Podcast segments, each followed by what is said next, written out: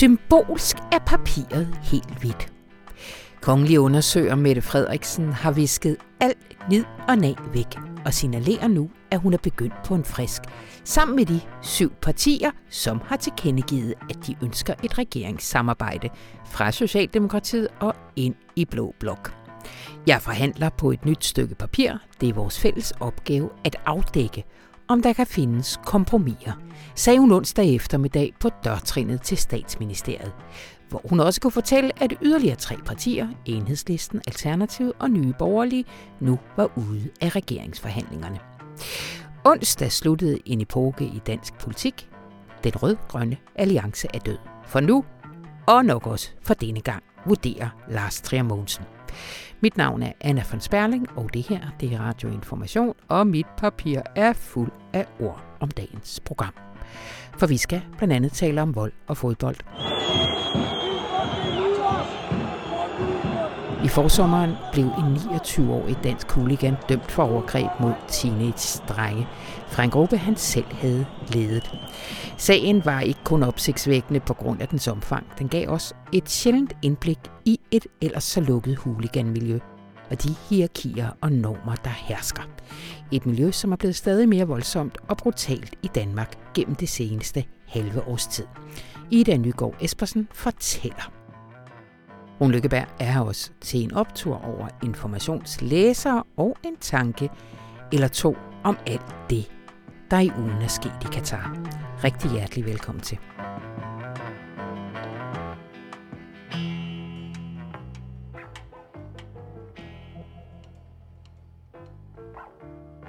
På et kort doorstep-møde ved statsministeriet her i onsdags, der slog kongelige undersøger, nu skal jeg lige være sikker, Mette Frederiksen fast, at yderligere tre partier nu blev sorteret fra den proces, der er i gang lige nu for at få dannet en regering. Efter Inger Støjberg og Danmarksdemokraterne forlod sonderingen allerede efter første møde, har enhedslisten, alternativ og nye borgerlige nu også forladt forløbet indtil videre. Velkommen til dig, Lars Trier Tak skal du have. Øh, overrasket, ikke overrasket? Nej, jeg synes ikke, det er overraskende. Øh, Mette Frederiksen har vurderet... Øh, for det første lagde hun jo op til i valgkampen, at hun ville forsøge at etablere en midterregering.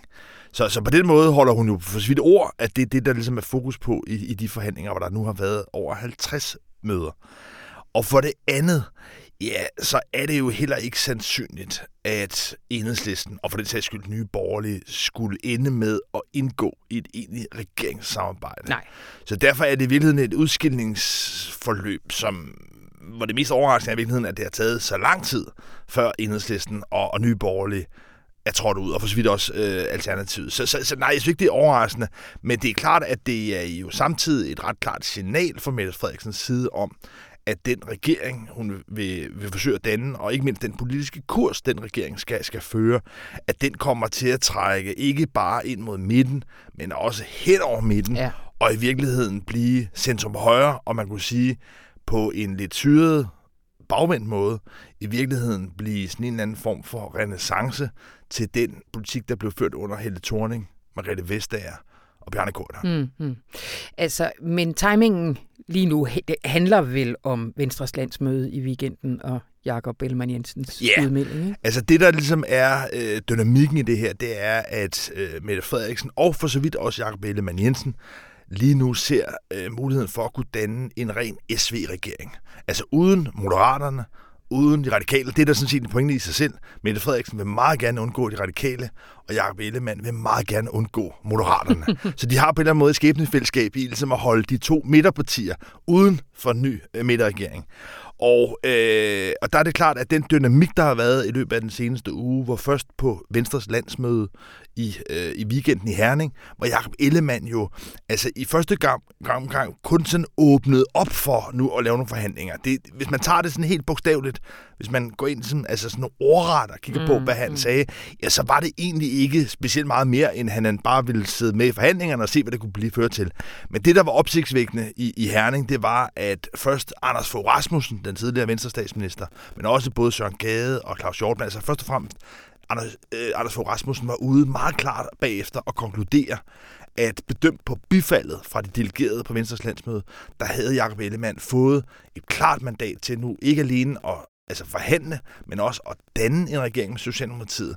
Og Anders Fogh tilføjede så også, at uanset hvad Jacob Ellemann bestemte, for nu var det ham, der var høvding, nu var det ham, der bestemte Venstre, uanset hvad han valgte, så ville man øh, støtte ham. Men altså, dermed Anders Fogh gav opbakningen til, at, øh, at Venstre nu kan danne regering alene med Socialdemokratiet. Og det er et meget, meget, meget klart signal. Det blev meget specifik omkring, hvilken ministerpost øh, Jacob Ellemann så skulle have. Altså, ja, når, når man sidder sådan for, som øh, hvad hedder det, udforstående, så går jeg ikke med at tænke, er sådan noget koordineret egentlig? Altså går han bare ud og siger det, uden at Jacob Ellemann er med på den? Nej, det er meget øh, velkoordineret. Ja. Øh, for det er klart, at Anders Fogh har jo stadigvæk en, han er æresmedlem, men altså han har også selvfølgelig en stor stjerne i øh, Venstre.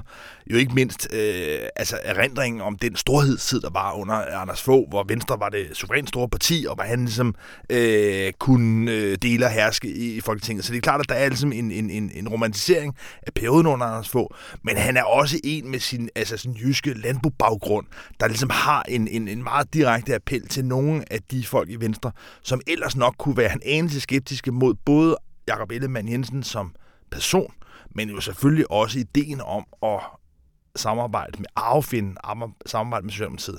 Men der var det, at øh, Anders Fogh ligesom i virkeligheden, altså også kom Jakob Ellemann i forkøbet ved at gå ud og betone det her, altså give det her carte blanche i virkeligheden til, at Venstre nu var klar til at lave en, en regering med Socialdemokratiet. Der skal man altså lige huske, at under hele valgkampen, der har Venstre jo egentlig ikke udmærket sig ved at komme med særlig mange sådan politiske forslag.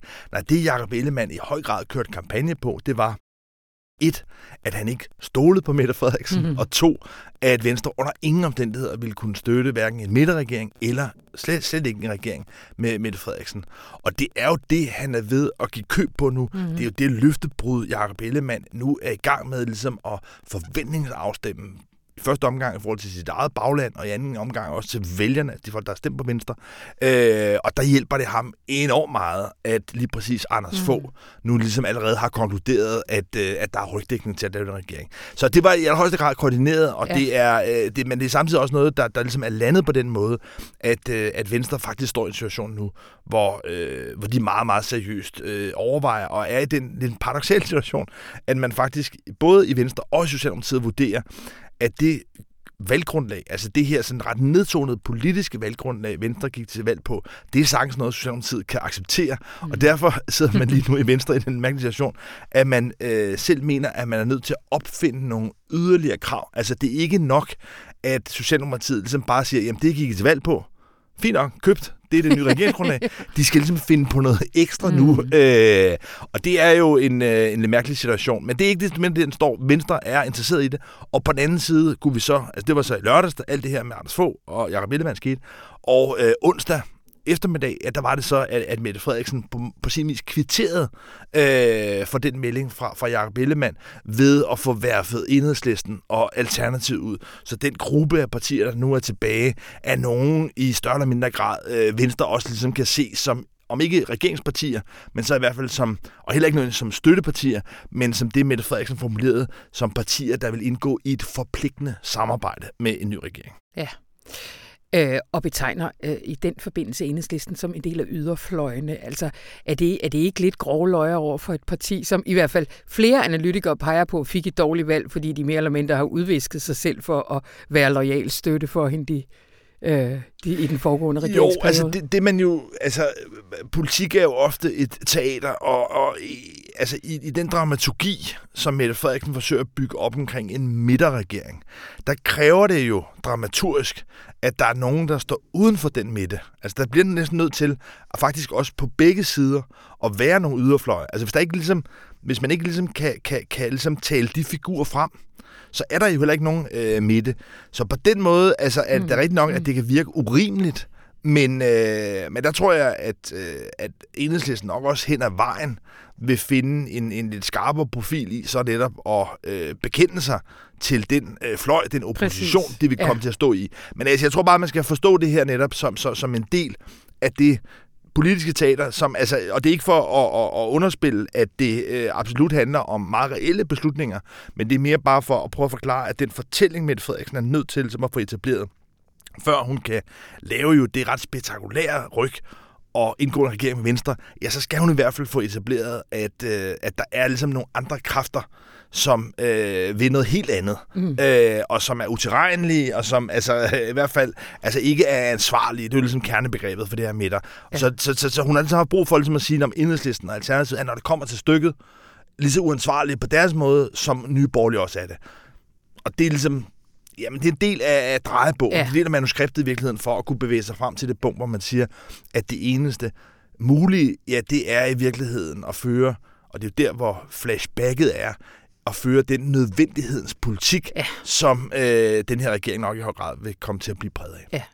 Øh, SF er så stadigvæk øh, med i den gruppe af, hvad var formuleringen, øh, partier, der...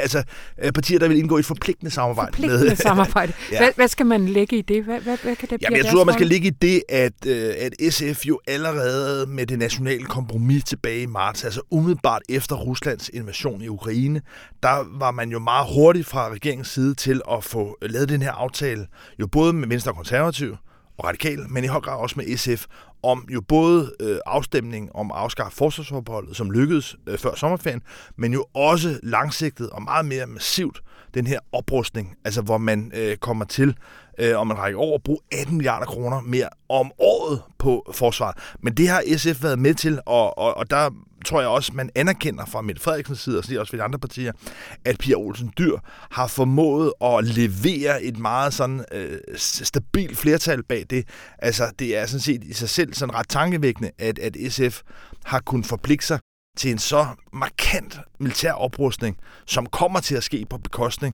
af velfærd og klima. Altså pengene altså, kan jeg måske godt øh, vrides sådan, øh, med nogle prorata-knep til at bruges lidt mere end øh, en gang, men, men, men de kan ikke bruges mange gange. Så, så det er klart, at når man vil bruge så mange flere penge på forsvar, så kommer det til at føre til nedprioritering andre steder. Og det har SF altså gået med til, og der tror jeg, at man fra Mette Frederiksens side sådan set gerne vil anerkende, og, og også give øh, Pia Olsen Dyr altså nogle, ikke sådan nødvendigvis kontante indrømmelser, men altså lade hende indgå i nogle sammenhænge, hvor hun også vil kunne få æren for nogle af de øh, sociale tiltag, der trods alt vil blive lavet, ikke mindst når det handler om, om, om børn.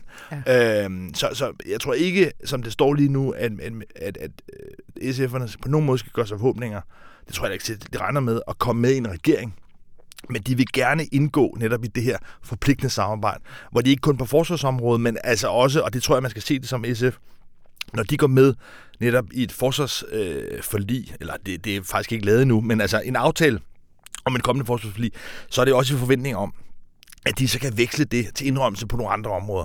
Så, så derfor giver det mening for SF, kan man sige, at, at blive hængende. De har sådan set allerede øh, altså spist skovsneglen, hvis man kan huske øh, øh, Saba. Altså, de har ligesom taget, taget det sure. Nu håber de så, at der også øh, kommer noget mere sødt længere ned ad vejen. Men, men SF er for mig at sige ikke på, på hovedet på vej i regering, men, øh, men de gør sig forhåbninger nok også om, nu særligt hvor enhedslisten og Alternativet er ude, at de måske kan få lov til også at profilere sig lidt skarpere på, på, på grønne tiltag, altså om det så er natur, miljø eller, eller, eller klima. Det er klart, at meget af det foregår jo også i meget brede forlig.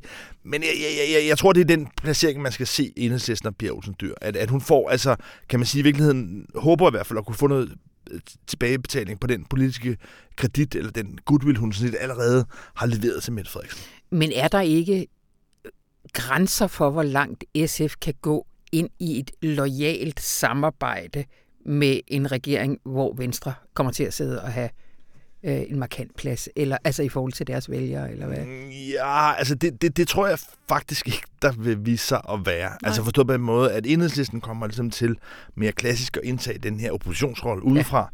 Ja. Øh, Mette Frederiksen kommer til at lave en lang række øh, beskidte handler øh, med Venstre, og vil også i sig selv blive udsat for meget af den kritik, hun i øvrigt paradoxalt nok selv var med til at fremføre mod Bjarne Korydon og Helle Thorning, ja. men altså øh, fra i virkeligheden at føre øh, blå politik. Og i, i spændet mellem altså den her røde oppositionsrolle, enhedslisten har, og Socialdemokratiets sådan blå, øh, pragmatiske øh, studehandel øh, position, ja, der er det, at, at, at SF vil forsøge ligesom at manifestere sig som dem, der på helt klassisk vis forsøger ligesom, altså ikke bare at trække Socialdemokratiet øh, henover, tilbage hen over mm. midten, men også i virkeligheden at drive nogle af deres øh, mærkeserier igennem. Og der tror jeg, at rollefordelingen er sådan, at, at, at, at Mette Frederiksen sådan set anerkender, i høj grad med det her forsvarsforlig, men også på andre mm. områder, at, at, at SF sådan set har været leveringsdygtig, har været tilregnelig. Øh, det er nogen, man kan stole på for Socialdemokratiet. Og at det også øh, så øh, udmyndter sig i, at, at SF også gerne kan få kredit for nogle, for nogle andre tiltag. Og derfor tror jeg sådan set, at man vil komme til at se, at der vil være nogle forløb hen over de kommende år, hvor øh, fortællingen vil blive, at, øh, at der har været nogle øh, store forhandlinger, men hvor Pia Olsen Dyr så ligesom har fået tvunget både Mette Frederiksen og formentlig Jacob Ellemann til at acceptere nogle krav fra SF, og at, at SF dermed har gjort en forskel. Mm. Øh, og noget af det vil være planlagt, altså allerede nu, sådan set i de forhandlinger, der foregår, hvor man på nogle forskellige områder aftaler lidt den her rollefordeling, og noget af det vil selvfølgelig også opstå hen ad vejen. Øh, men, øh, men jeg tror, at, at Mette Frederiksen er så meget bevidst om, at hvis ikke SF får noget indflydelse, så risikerer hun at gøre enhedslisten meget store. Fordi hvis valget ligesom ender med kun at være mellem Socialdemokratiet eller Enhedslisten, så, så risikerer Mette Frederiksen i virkeligheden selv at være med til at puste Enhedslisten op. Så alene den sådan ja. parlamentariske logik gør, at, øh, at Pia Olsen Dyr tror jeg egentlig, og det er måske også det, der har lønnet sig ved, ved det gode valg, øh, SF har fået, at, øh, at hun faktisk står i en, en sådan ret øh, altså, skridsikker position, hvor hun faktisk godt ved, at der kommer nogle øh, sejre hen ad vejen. Mm. Får vi en regering før jul, Lars? Ja, det vil jeg forvente, man gør. Altså, ja. det vil være på en eller anden måde øh, lidt uforklarligt, hvis man har tilrettelagt et forløb, hvor der er så mange øh, seminarmøder om alle mulige vigtige problemstillinger, alt fra, fra, fra unges mistrivsel over øh, sikkerhedssituationen i Østersøen, altså til, til klima, hvad vi jeg. Altså alt sammen noget, som vi sådan sige, dagligt skriver om i information, mm, og, mm. og, og, og der, der er vigtige påtrækkende emner, som vi skal forholde os til. Og det er kun sundt, kan man sige, at, at politikere og partilederne også, kan man sige, så forholder sig øh, til den viden, der er på området. Så, så øh, det, det, er grundlæggende sådan set, altså, jo fint nok.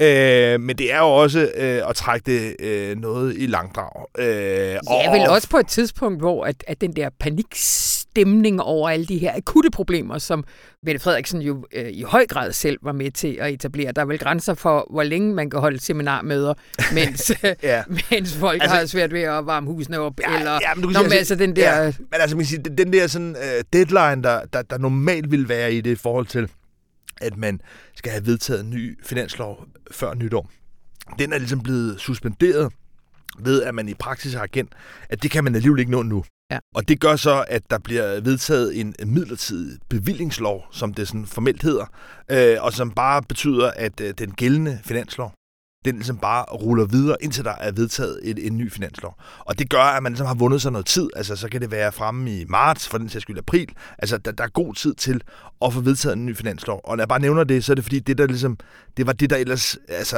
øh, i første omgang, ligesom var en bagkant at man skulle nå at være færdig, så man kunne få en finanslov. Men efter man ligesom i realiteten har, øh, har sparket den dåse langt, langt ned ad vejen, øh, så har man fået noget tid. Og, øh, og derfor tror jeg, at det kommer til at handle om øh, lige nu og, og i de kommende dage, og, og prøve at se, om, øh, om Mette Frederiksen og hendes altså håndgangende folk øh, altså i selve forhandlingsrummet er det for Socialdemokratiet jo øh, Mette Frederiksen, så er det så Nikolaj Vammen og Morten Bødskov. Mm-hmm. Og fra øh, Venstre, ja, der er det Jakob Ellemann Jensen selvfølgelig, og så er det så øh, Troels Poulsen og Sofie Løde. Og, og det er klart, at, øh, at de seks mennesker, som jo kender hinanden ret indgående, men jo i vid udstrækning, kan man sige, som modstandere, mm. øh, og har brugt meget energi på i virkeligheden gennem tiden at spænde ben for hinanden mm. og bagtale hinanden osv. De seks personer øh, er simpelthen nødt til at finde en, en, en sådan ret intuitiv, næsten en kropslig tillid til hinanden. Ja. Fordi hvis de ikke øh, gør det på forhånd, øh, og hvis de ikke ligesom tester hinanden af, lige nu også meget med, hvad der slipper ud, og det er derfor, vi er på en eller anden måde i sådan en mærkelig sort boks. Mm. Men, men noget af det handler om, at hvis de begynder at tale om nogle mere kontroversielle ting, øh, er det noget, der ligesom ligger? Er det noget, der slipper ud? Altså, kan de, kan de stole på hinanden? Fordi det er klart, at, at, at, at for to partier, der er så forskellige og har bekriget hinanden så meget, der vil det blive meget, meget, meget, meget vanskeligt øh, at føre regering, hvis de i virkeligheden reelt ikke stoler på hinanden, og man begynder at se, kan man sige, altså rænkespil, hvor man lægger ting, og man på en eller anden måde altså bruger øh, øh medier og andet på at, at, at lave et mere kompliceret forhandlingsspil. Hvis det sker, så kan man sige, så, så, så vil sådan en regering, altså kan man sige, altså meget, meget, meget hurtigt gå i, i, i både indre og for så vidt også ydre opløsning. Så derfor handler det lige nu om, altså stå lidt på hinanden, og det er ikke oplagt. Altså jeg tror sådan helt reelt politisk, substantielt, der kan de godt blive enige. Ja. Altså, øh, Mette Frederiksen er drevet så langt over øh, i den borgerlige blok, sådan politisk, at, øh, og, og det har Morten Bødskov hele tiden været, øh, og Vammen er sådan set også øh, nogle der. På den anden side er det, Jacob Ellemann har, altså politisk, altså pointen er bare, politisk kan de godt blive enige. Ja. Men spørgsmålet er simpelthen bare, når de seks mennesker sidder sammen, stoler de så på, at de have hinandens ryg. Mm. At de, øh, altså fordi det vil også være de seks personer, der kommer til at udgøre kernen i en eventuel ny SV-regering. Og der kan jeg faktisk godt have min tvivl. Altså, øh, altså eksempelvis en, en person som Troelsen Poulsen, som jo har haft en, et hav af forskellige ministerposter. Han har jo ligget på den linje, der har været meget, meget kritisk mod både Mette Frederiksen, men også, hvis jeg bare minder om et enkelt forløb, for eksempel med politiforlidet, hvor det endte sådan meget besynderligt med, at Venstre undlod at stemme for politiforlig, og dermed ikke er med til i virkeligheden at finansiere politiet.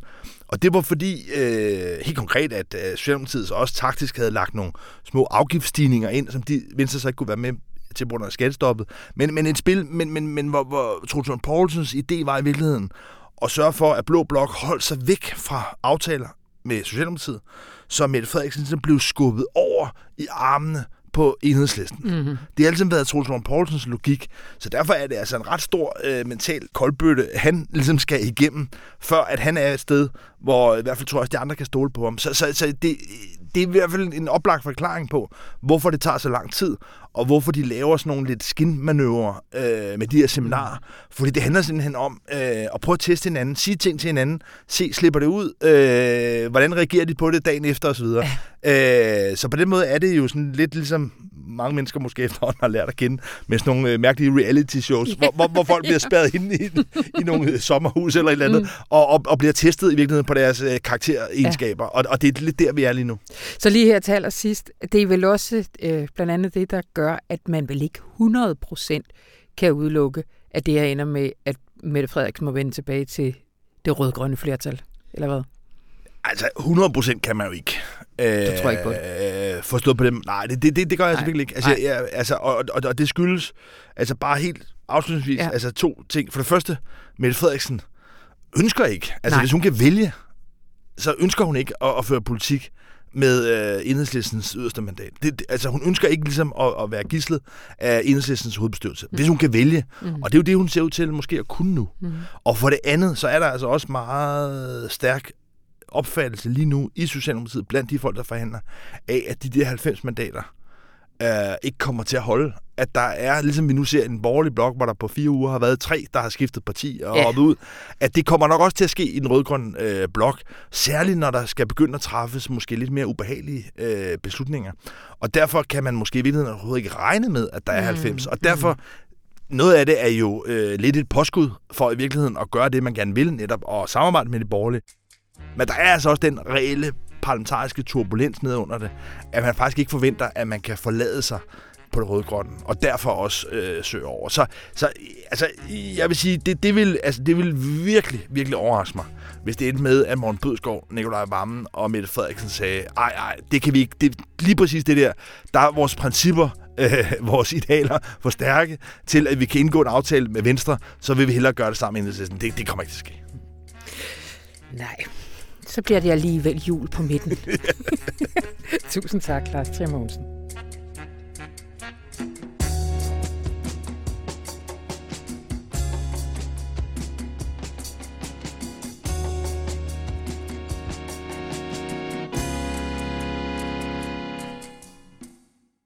I foråret advarede politiet om, at uromagere fra Superligaen var begyndt at blande sig i de danske landskampe. Og i sensommeren reagerede Justitsministeriet ved at nedsætte en ekspertgruppe til bekæmpelse af fodboldvold. Politiinspektør Mogens Lauritsen fra Københavns Vestegns Politi, som er et af medlemmerne af ekspertgruppen, opsummerede udviklingen sådan her. Efter coronaepidemien har vi generelt set et huliganmiljø af mere grov karakter, og et miljø, som virker mere organiseret og mere hardcore i sin tilgang. Og velkommen til dig, Ida Nygaard Espersen. Tak. Øh, du er skribent på Moderne Tider og har en gigantisk feature om den her problematik i lørdagens avis. Altså, det er et stort spørgsmål, men kan du ligesom oprise, hvad er baggrunden for, at politiet og Justitsministeriet finder det nødvendigt at advare og reagere lige nu? Jamen, der har jo i de sidste 30 år været øh, hooligans i Danmark, så ja. det er jo ikke et nyt fænomen. Men her sådan det seneste halve år, der er antallet af optøjer øh, steget, og grovheden er steget. Og jeg tror, at tidligere har det jo også, der har været sådan et kodex, at når du var hooligan, så kunne det godt være, at du ville slås, men så gjorde du jo det med nogle andre hooligans. Ja. Hvor du arrangerede det på en eller anden måde og havde nogle regler. Hvor det, man så her i sensommeren, var, at der var for eksempel øhm, trøjetyverier, øh, hvor nogle øh, hooligans kom ind i et tilfældigt S-tog og filmede folk, der var fuldstændig uden for miljøet og bare skulle til kamp. Øh, og der sad familier, og så sagde jeg, fucking smadrer dig, hvis du ikke giver mig den der trøje. Ja. Og det i sig selv er jo ikke ekstremt groft, men det bryder ligesom med det kodex, der har været om, at det er noget, du gør internt, og ikke mod øh, familiefædre og alle mulige andre, der bare gerne vil på stadion og have en fest. Ja, du beskriver også en sag med en frivillig i Brøndby, som bliver overfaldet. Ja, det er uden for... Øhm, øh, de har et sted, der hedder Hytten, hvor der er rigtig mange frivillige, og hvor man holder til øh, før og efter kampen. Og for et par uger siden, der var der en af deres sådan helt faste frivillige, som ville lægge sig imellem, da der var nogle sådan ulmende øh, slagsmål. Og alle ved, hvem han er. Og det ender med, at han bliver slået i jorden og øh, skal syes med 10 sting i baghovedet. Og, og øhm, når jeg taler med folk uden for Brøndby, så siger de også, at det her det er noget andet. I må, I må slås med hinanden ude i en skov, det bestemmer I selv. Men når man angriber en frivillig, så er det et angreb på fællesskabet, og derfor reagerer det også enormt stærkt. Og det er det, jeg tror, det er det skred, som er vigtigt at have sig for øje. Det er, hvem er, øh, hvem er offrene. Ja. Altså, der er også nogle, øh, nogle tal på det. Øh, øh, antallet af sigtelser i forbindelse med Superliga-kampe er steget til 472 i 2021-22 mod 38 i sæsonen 2021 og 319 sigtelser i 2019. Øh, altså, eksperterne på det her område, altså hvad peger de på som årsagen til, at, øh, at der sker den her stigning? Det bølger sådan lidt frem og tilbage med de der tal. Grunden til, at det var 38, det var fordi, det også var nedlukket på grund af corona. Ja. Men øh, de er ikke ude at sige, hvad det skyldes. Øh, fordi så skal du også have en eller anden vis belæg, inden du hænger nogen ud øh, som gruppe, og inden at du siger, at det her det er årsagen. Men det de i hvert fald kan bekræfte ude fra Brøndby og Københavns Vestegns politi, det er, at de ser et større overlap mellem bandegrupperinger øh, og rockergrupper, og så de her hooligangrupper, end de tidligere har set. Ja. Og de kan jo ikke sige, om det skyldes, øh, at brutaliteten har fået et hak op, men det er da i hvert fald en øh, tese. Ja, og hvad, hvad, har, hvad har de her andre grupperinger, altså som jo er så organiseret kriminalitet i, øh, i banderne eller i, øh, i, i rockerne, øh, altså hvad har de af interesse i huliganmiljøet? Det ved man ikke så meget om, for det er et super lukket miljø. Ja. Øh, men der var en retssag i foråret, som var utrolig omtalt, og som gav et virkelig godt indblik i det der overlap. Og hvor, hvor ham, der var centrum, han var tiltalt, Øh, han sagde, at, at der var en meget direkte rekruttering i det her hooligan-miljø og over til det til rockermiljøet og bandemiljøet. Fordi at nogle af dem, der er i hooligan-miljøet, jo er øh, også dygtige til at slås, og de har et tavshedskodex, mm. og altså, de er trænet øh, i vold, nogle af dem, ja. og øh, ser det ikke som en grænse, man krydser, øh, og er vant til at tilhøre sådan en gruppe, hvor at øh, dem udefra, det er dem, du er imod. Ikke? Altså, ja. der, er, der er noget gruppementalitet, som går igen, tror jeg. Ja, og... altså, jeg tænker, du, det du beskriver er jo også både en voldsparathed, men ja. jo også et behov for fællesskab. En, ja, en, et, et, et, et, nogen, der er vant til at, at have en stammeidentitet, ja. øh, hvor man er sådan øh, meget skarpt defineret, hvem er inde, hvem er ude. Og så har i, i, i, det, den der retssag viste, var, at... øhm, at rocker- og bandemiljøet også har ret meget skulle have sagt i huliganmiljøet, i hvert fald har haft det ude i Brøndby, hvor de, at, at den tiltalte blev betegnet som de højere magter, der ligesom både var inde som den lovgivende magt, og den dømmende magt, og den udøvende magt. Øh, så, så de var filtreret sammen, og øh, for eksempel i, der i Brøndby, der de her hooligans holdt også til i det klubhus, hvor øh, banditers var. Og sådan. Der var ikke nogen ja. sådan klar skillelinje mellem, men ret meget en glidende overgang. Ja. Kan du ikke lige, hvis man, øh, hvis man ikke har opdaget den her sag, det var jo sagen mod Kevin Werner, som også blev mm. fundet skyldig i 1300 tilfælde af vold og seksuel overgreb. Altså, der er også tale om mand, der brød sig mod alle kodex, både dem samfundet har generelt, men jo også internt. Ja. Øh, så du understreger selvfølgelig også, at han er ikke repræsentativ for, for de her folk. Men kan du ikke lige, øh, kan du lige genopfriske, hvad, hvad sagen gik ud på? Han blev dømt, øh, han fik en forvaringsdom i foråret, øh, fordi at retten kendte ham skyldig i, som du sagde, 1300 overgreb. Og det er altså ikke sådan noget med at tage nogen på låret, der ikke brød sig om det. Øh, det er øh, ekstremt grove voldtægter øh, gennem 10 år. Af helt øhm, unge drenge. Af helt unge drenge. Og hvor retten også konkluderede, at, at ham her, som var en voksen, hårdt pumpet mand, øh, havde rekrutteret helt unge drenge ud på Brøndby Stadion. Altså, øh, vi snakker sådan 12 og 13 år, og sådan haft øje for dem, og, og retten brugt udtrykket, at han havde groomet dem. Altså mm. ligesom du ser øh, seksualforbrydere gøre. Og han havde været adgangsgivende til huliganfællesskabet, fordi han havde en gruppe, der hed Brøndbys Hårde Yngre, som var ligesom du også ser ind i, i øh, banderockermiljøet, altså hvor du går ind og er på prøve. Ja. Øhm, og, øh, og, og så øh, rekrutterede han dem og var ligesom adgangsbilletten til det der miljø. Og en del af det, man skulle for at være en del af det miljø, øh, var blandt andet at have øh, forskellige seksuelle ydelser med ham. Og, og han begrundede det selv med, at øh, vi skal have en klemme på hinanden, for vi skal kunne være sikre på, at vi ikke siger noget til politiet eller nogen uden for miljøet. Ja. Og, og det var drenget til 14 år, som er blevet øh, voldtaget, og gennem flere år holdt det her hemmeligt. Og så viste det sig så, at de vidste godt, de hver især blev slået og så videre, blev udsat for forskellige former for vold, men de, de var ikke klar over, at de andre også øh, blev øh, voldtaget og havde øh, seksuelle øh, forhold til ham. Hvordan har øh, hvordan reagerede øh, sige, huliganmiljøet omkring Brøndby på den her sag? Voldsomt. Ja altså, retten konkluderede, at grunden til, at det her hoved kunne have lavet sig gøre, var faktisk på grund af hulemiljøet, virkelig jo er øh, ekstremt paradokst. Men øh, både fordi det er tavshedskodex, du går ikke til politiet her. Så, så det har ligesom ikke været en mulighed for de der drenge.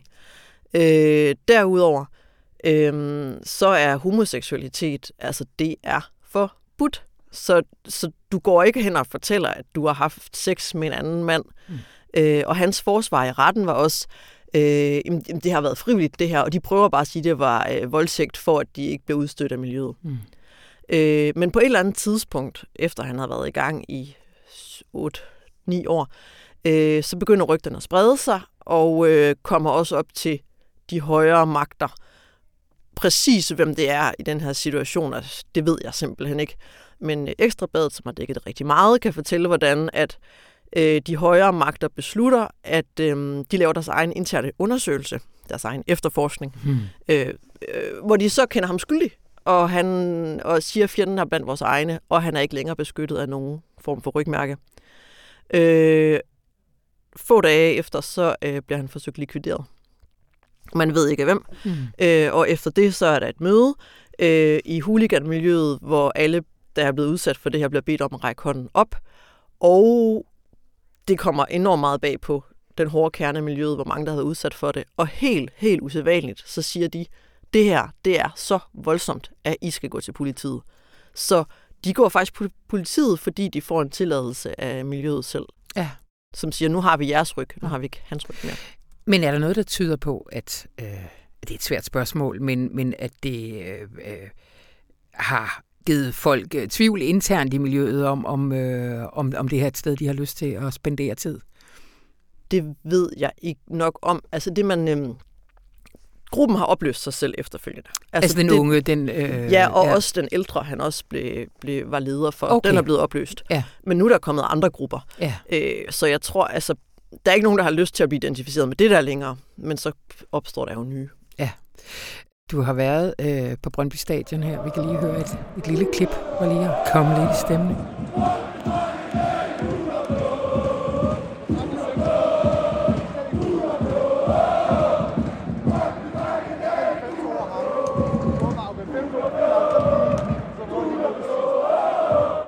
Nu var det en Brøndby-kamp, du var ude til her, øh, Ida, men, øh, men, altså, og, og artiklen handler også primært om Brøndby, men er, er det fordi de her problemer øh, er isoleret til Brøndby?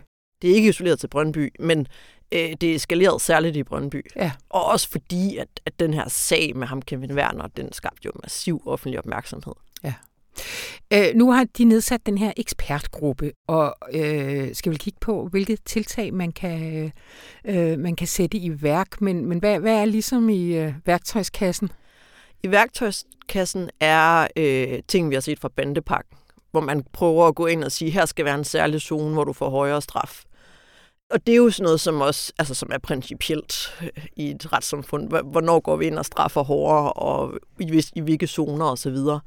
Men jeg tror også, det der er blevet tydeligt, er, at lovgivningen overhovedet ikke er fuldt med øh, huliganismen ja. eller fodbolden. Altså det er... Øh, lovgivningen minder meget om sådan, som den var med hooligans i 1992, tror jeg.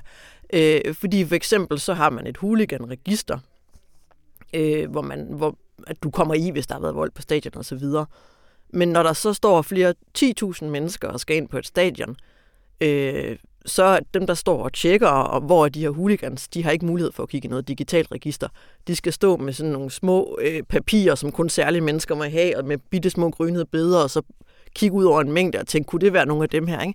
Så jeg tænker også, at det er et, altså det er sådan nogle helt grundlæggende ting, som, hvor, hvor man har tænkt på fodbold som en fritidsinteresse og noget hyggeligt, man gjorde, og ikke også som en arena, hvor der er alt andet, der er i samfundet, som også er penge og kriminalitet. Øhm, så så der, det er slet, slet ikke tidsvarende måden, man får tjekket op på de her registre. Mm. Øh, jeg kom til at tænke på, Ida, har du før skrevet om fodbold? Nej. Nej. Jeg kunne bare tænke mig, at sådan at skrive om sådan noget som det her, så får man en hel masse reaktioner.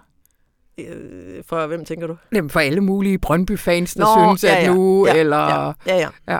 ja. Men, du har, men du har talt med en... Du har en Brøndby-fan på. Jeg har en Brøndby-fan Du har en Brøndby-fan på.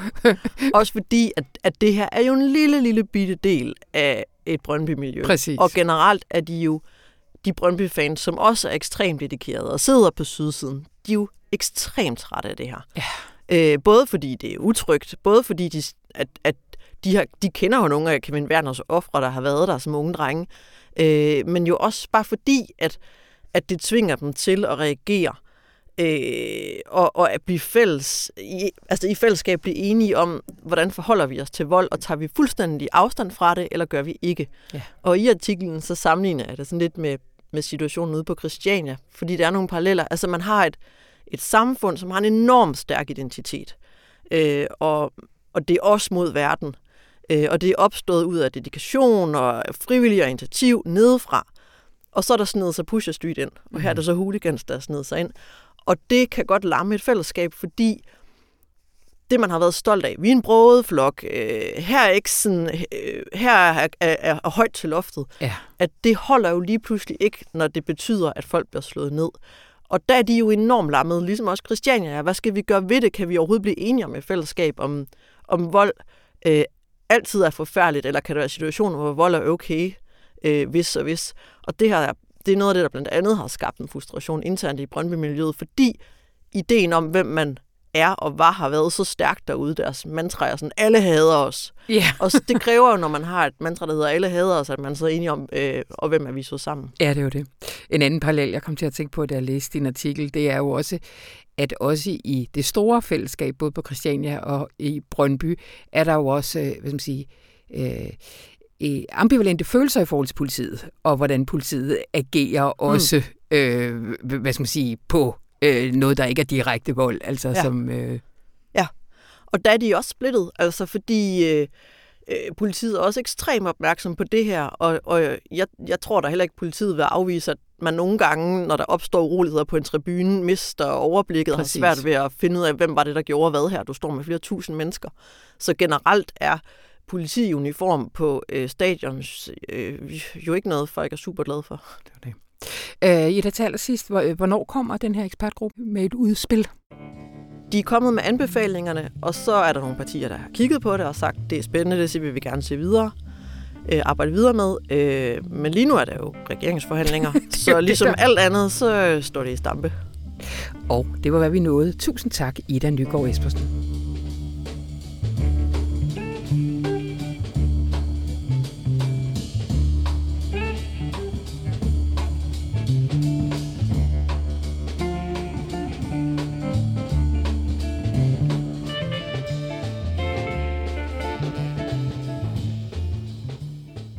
Hej Rune. Hej Anna. Har du en optur til os? Jamen, Anna, jeg tror godt, jeg kan sige, at vi har en optur Ja, til vores lyttere. Det har vi lidt. Er det ikke der, vi er? Jo. Vi har jo holdt den første informationsfestival i, øh, i Aarhus, og nu tænker folk, ej, vil de nu fejre sig selv igen? Nej, og dog. det var, så vi har en kæmpe optur. Vi har lavet det her meget store program fra 10 til 18 med alle mulige øh, forskellige foredrag, interviews, brevkasse, digtoplæsning, dans, alt muligt. Altså 8 timer knaldhård information. Det sjoveste, det vildeste, også det klogeste. Anna, kunne du have siddet stille i 8 timer og set på det? Det kunne jeg fandme ikke. Kunne du have siddet stille i 4 timer og set på det? Ah, det vil også knive.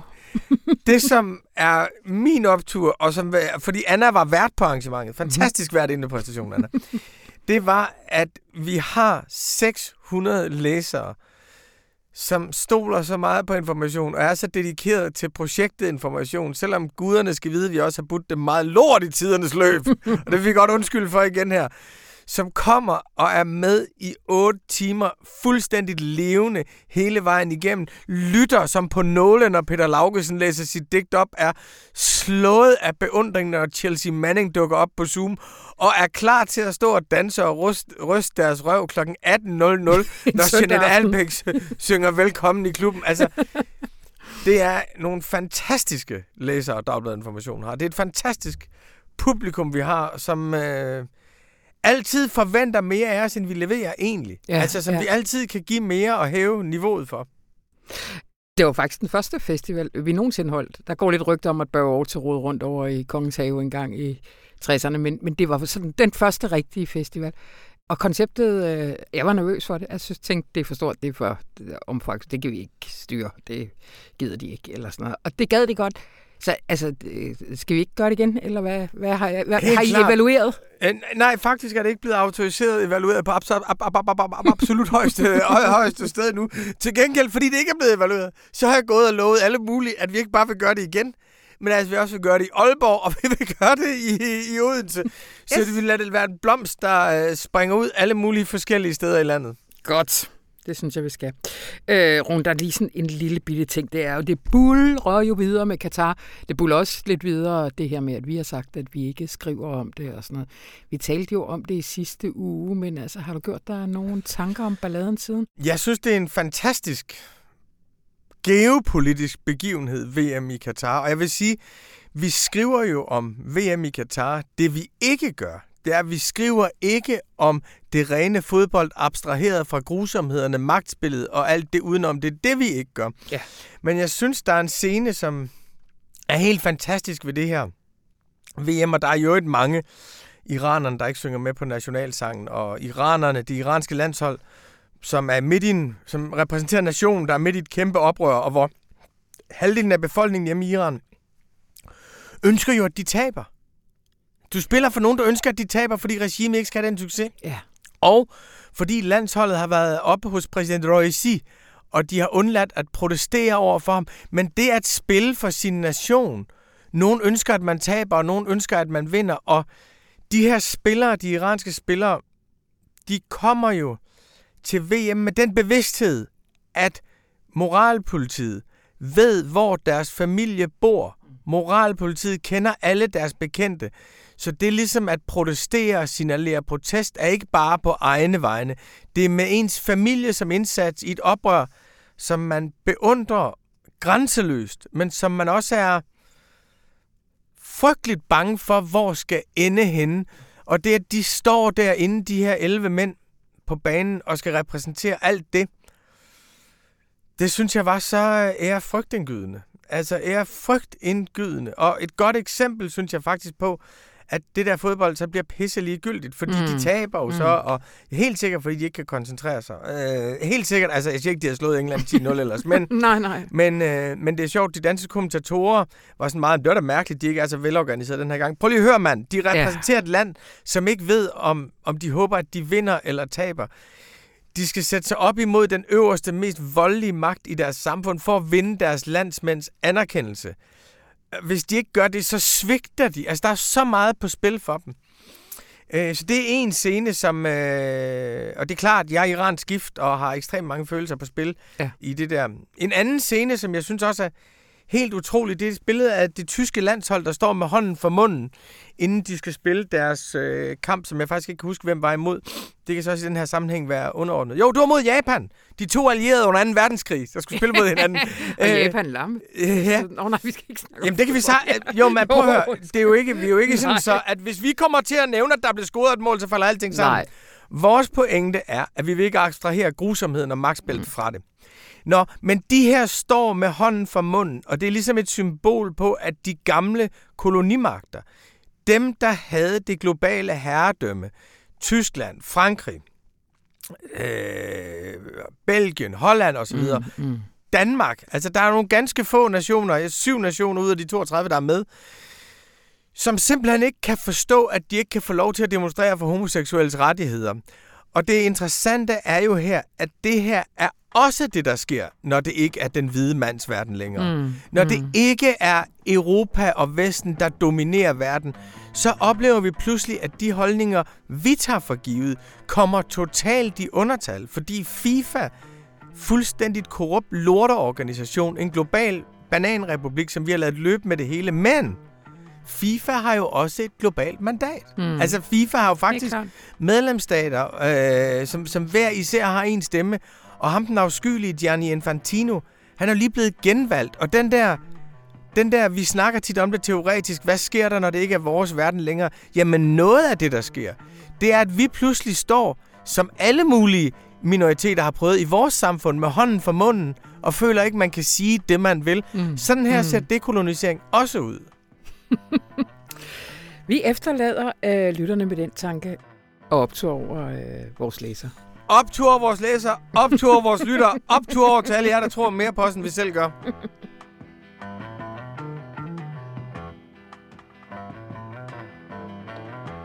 Og det var, hvad vi havde i denne omgang. Men jeg vil altså lige nævne, at information fredag den 2. december klokken 8.30 inviterer indenfor i kantinen til en morgen med Rune Lykkeberg og børsens Bjarne Korydon. Der skal diskutere den potentielle regeringsdannelse ind over midten. Er det en ny benzin på yderfløjenes bål, eller lige hvad det pragmatiske Danmark har brug for, hedder spørgsmålet. Du går ind på butik.information.dk og melder dig til, og vi giver en kop kaffe. Og jeg giver fri for denne gang. Jeg hedder Anna von Sperling, og det her program det var redigeret af Anne Pilegaard Petersen, og så ønsker jeg dig en dejlig weekend.